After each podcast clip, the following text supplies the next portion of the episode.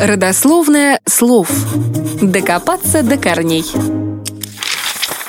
Как вы думаете, как появилось слово «бойкот»?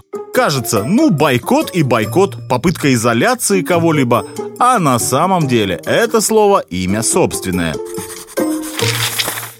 Жил в Англии середины 19 века человек по имени Чарльз Бойкот.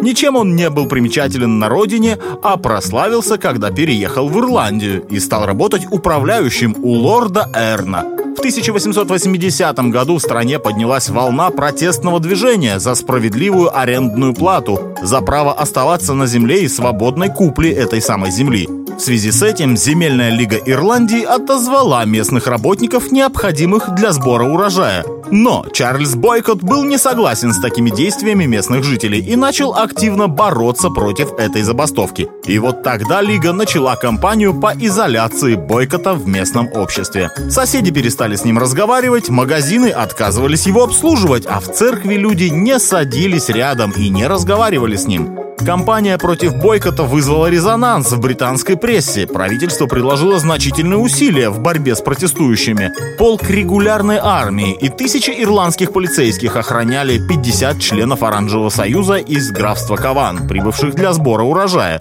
В целом правительство затратило около трех с половиной тысяч фунтов стерлингов для сбора урожая, который по оценке самого бойкота стоил приблизительно в 10 раз меньше.